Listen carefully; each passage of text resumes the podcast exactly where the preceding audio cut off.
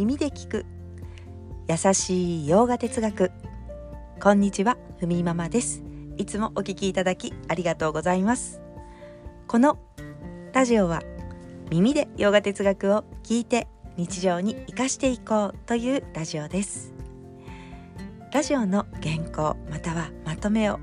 ノートやインスタグラムに載せています。下に URL 貼りますのでよろしかったらご覧ください。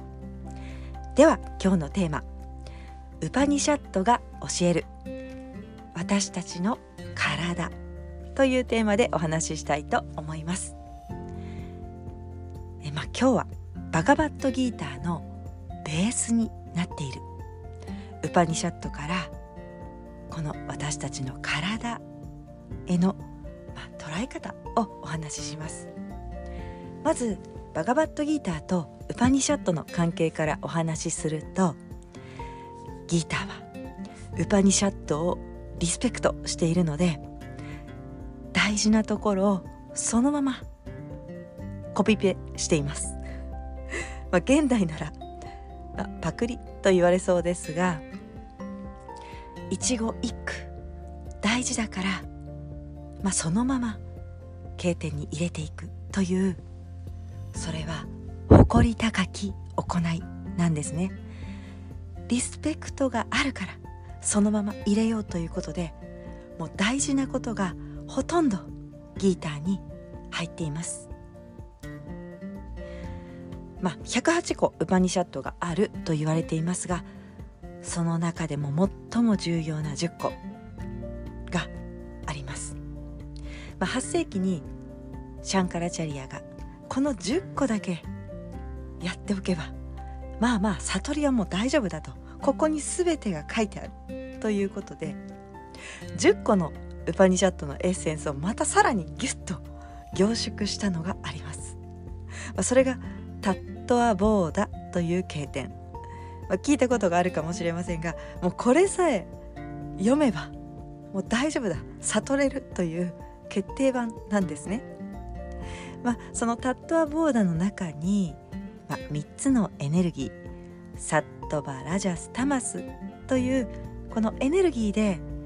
この世界は作られているよという話がありますので今日はねそこからピックアップしたいと思います。ま、3つのエネルギーサットバラジャスタマスと今お話ししましたがそこには5つの要素空風火水地があります。まあ、どれにでもこのどれにもサットバラジャスタマスの質があってエネルギーの高い部分が分かれてそして私たちが目に見える世界が作られています、まあ、どんなことかというと例えば石とか重くて、まあ、動かない軽いものもありますが基本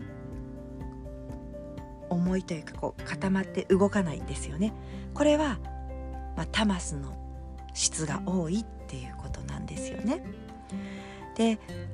私たちの体はということですがサットバが高い部分これは心や感覚ですね、えー、目には見えないけどないとは否定できないものですよね。心があるから悲しみを感じたり嬉しいことを感じたりそしてさまざまなことを理解したりまあ時に憎しみを感じたりこういったすごく繊細な動きが5つの要素先ほど言ったね5つの要素の中のとってもさっとばな部分から抽出されて作られて私たちの中に道具として入っています。そしてラジャスが高い部分。これは動きを作り出しています。手を動かす。足を動かす。もそうですしこの体の中の動き、プラーナ。体の中に入っているエネルギーが動いていますが体の中に入れたもの取り入れたものを消化したり、まあ、お腹を動かしたり。それをまた体全体に運ぶ。プラーナという呼吸にしてまたいらないものは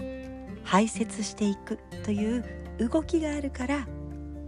私たちの体はいつもよどまずに動いて今日も生きていけます、まあ、そのそれを作り出してくれるエネルギーがラジャスです。5つの要素の中のラジャスな部分、まあ、ここに動きを与えている、まあ、動きがあるっていうことですね。そしてタマスな部分は肉体です。ほっといたら5つの要素の中にある土。空風火水地の土ですね。最後の土になります。無理やり動いたりとか自分ではないものを食べたりしないと土になってしまいます。5つの要素の中のタマスな部分重たいところだけを組み合わせてできたのが体、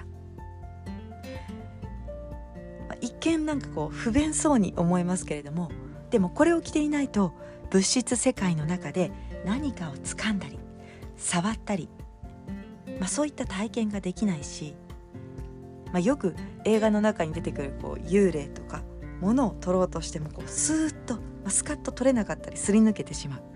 ああいう感じになってしまいます。まあ、この物質的な世界で私たちは行いをするためにどうしてもこのタマスの服を着ないとダメだそうです。これがね、まあ、タマスな部分でできている肉体なんですよね。5つの要素の一番まあ、重いものを組み合わせて物質化されましたよといったプロセスです。まあ、こういったようにこの肉体というのは5つの要素から何も離れていないしこの世界を構成しているエネルギーからも離れていません。まだけど人間というのは自分の持っている肉体を見ては、まあ、これが全てだと思ってしまいがちだとこの小さな場所を他の場所と比べてなんか自分の、うん、ここ、まあ、鼻がいまいちだわとかなんかちょっとここ小さいなとかとまあそんなことを言って深く傷つきがちですが、まあ、そんなことをする必要はないんですよということです。まああなたの使う場所でしかなくてしかもこの体というのはあなたあなた自身がオーダーした通りの形が与えられているということなんですね。まあ、自分の体にそういうふうに、まあ、例えば固執したりとか執着してしまうっていうのは、まあ、よくあることだしまあそれにつまずいて悩みがちだからそのところを、まあ、知っておきましょうということですね。まあ、与えられたもので何とかするのが賢いやり方執着するなとは言っていませんがまあ無駄に悩むのはまあ無駄ですよということです。もっと大きなことをあなたという存在この肉体に限られた場所ではないからもっと大きな次元で自分の真実のありようを知った方が楽になりますよということです。自分は尊いものだと気づけるしもっと大事にできるし自分を大事にする気持ちが外に行くので周りの人も大事にできると。そうやって一つ一つ理解していきましょうということをウパニシャットは教えてくれます。ちょっとね子供が起きてきました。迎えに行きたいと思います。今日一日も皆様にとって素敵な一日になりますように。耳で聞く優しい洋画哲学ふみママラジオご清聴ありがとうございました。バイバーイ。